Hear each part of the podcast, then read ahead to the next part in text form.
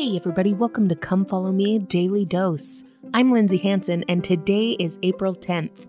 Today and tomorrow, you guys, we're going to talk about the resurrection of Jesus Christ and why it's so important and significant to you and I. We all come from various walks of life. None of us are the same, none of us go through the same experiences, but the one universal thing that we all have in common is that we will all eventually pass away. As a kid, we would visit my grandparents, and my grandpa had these plaques around his office, and one of the plaques said, Don't take life too seriously. Nobody gets out of it alive anyway. That is the one thing that we all have in common. So, the resurrection of Jesus Christ is the most important and the most reassuring doctrine of Christianity. I'd like to start today by sharing a clip of President Monson's talk in April 2007 called I Know That My Redeemer Lives. My brothers and sisters, we laugh, we cry, we work, we play, we love, we live, and then we die. Death is our universal heritage. All must pass its portals. Death claims the aged, the weary, and worn. It visits the youth in the bloom of hope and the glory of expectation. Nor are little children kept beyond its grasp. In the words of the Apostle Paul, it is appointed unto man once to die, and dead we would remain, but for one man and his mission, even Jesus of Nazareth. Born in a stable, cradled in a manger, his birth fulfilled the inspired pronouncements of many prophets. He was taught from on high. He provided the life, the light, and the way. Multitudes followed him. Children adored him. The haughty rejected him. He spoke in parables. He taught by example. He lived a perfect life. He was ridiculed, reviled, mocked, jeered, and nailed to a cross amidst shouts of, Let Christ the King of Israel descend now from the cross, that we may see and believe. He saved others, himself he cannot save. His response, Father, forgive them, for they know not what they do. Into thy hands I commend my spirit. And having said thus, he gave up the ghost. His body was placed by loving hands in a sepulchre hewn of stone. On the first day of the week, very early in the morning, Mary Magdalene and Mary, the mother of James, along with others, came to the sepulchre. To their astonishment, the body of their Lord was gone. Luke records that two men in shining garments stood by them and said, Why seek ye the living among the dead? He is not here, but is risen. The empty tomb that first Easter morning brought comforting assurance and affirmative answer to Job's question If a man dies, shall he live again? To all who have lost loved ones, we would turn Job's question to an answer if a man die, he shall live again. We know, for we have the light of revealed truth through tears and trials, through fears and sorrows, through the heartache and loneliness of losing loved ones. There is assurance that life is everlasting. Our Lord and Savior is the living witness that such is so.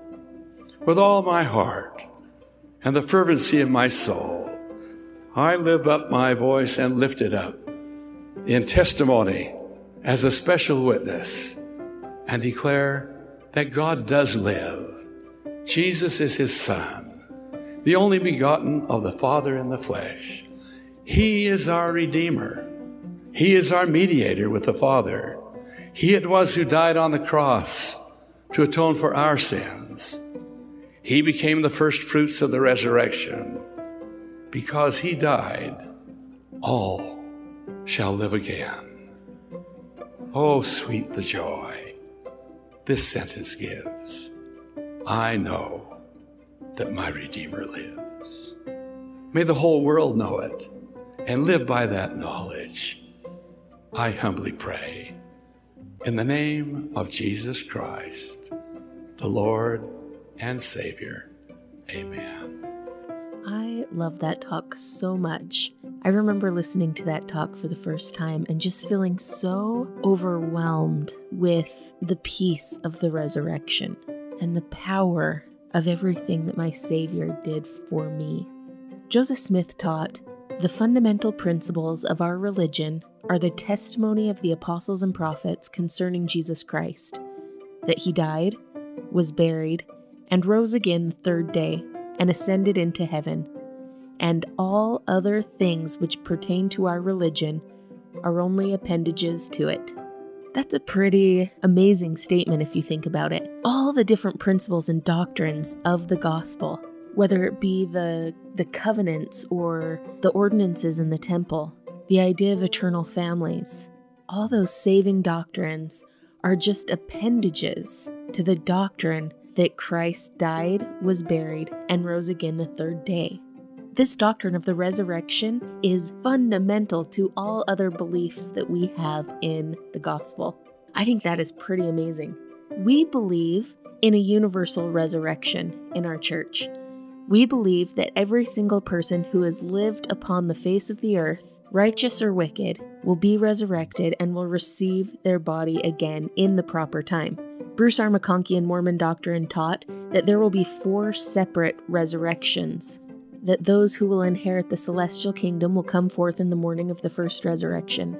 Those who will receive the terrestrial kingdom will come forth in the afternoon of the first resurrection. Those who will receive the telestial kingdom will come forth in the morning of the second resurrection, and the sons of perdition will come forth in the afternoon of the second resurrection. I remember being a kid and thinking, when I resurrect, I'm just going to have to like look around. And if there are a bunch of empty burial sites, I'm going to get pretty nervous and realize that I didn't make it. Since then, I've come to a greater testimony and understanding of the redeeming power of Jesus Christ and his ability to forgive me and to save me.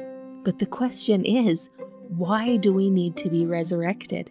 Why do we have to have our perfect bodies? We know that our Father in heaven has a body of flesh and blood, tangible and perfected. Our Savior does as well. His body is perfected except for the scars that he still bears as a reminder that he is our Savior. But why is it so essential for you and I to have a perfected body? Doctrine and Covenants 93, verse 33 says this For man is spirit, the elements are eternal and spirit and element, inseparably connected, receive a fullness of joy. And when separated, man cannot receive a fullness of joy. So our spirit's eternal, but also the physical is meant to be eternal. And unless our spirits and bodies are connected eternally, you and I cannot progress and receive a fullness of joy. A fullness of light and a fullness of glory requires both spirit and body. So even if Jesus Christ redeemed us of our sins, without that resurrection, we still couldn't obtain a fullness of glory. We have to have body and spirit combined. In a talk called Resurrection given in April of 2000, Elder Oaks said this The lively hope we are given by the resurrection is our conviction that death is not the conclusion of our identity, but merely a necessary step in the destined transition from mortality to immortality. This hope changes the whole perspective of mortal life. The assurance of resurrection gives us the strength and perspective to endure the mortal challenges faced by each of us and by those we love, such things as the physical, mental, or emotional deficiencies we bring with us at birth or acquire during mortal life.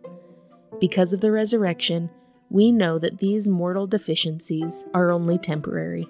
The assurance of resurrection also gives us a powerful incentive to keep the commandments of God during our mortal lives. My friends, I testify that this life is not the end, that death is universal, but so is resurrection. You and I will live again. And in our bodies, we will stand before our Father in heaven to return and report our mortal life to Him. We will see those that we love again. Those relationships will exist in that next life.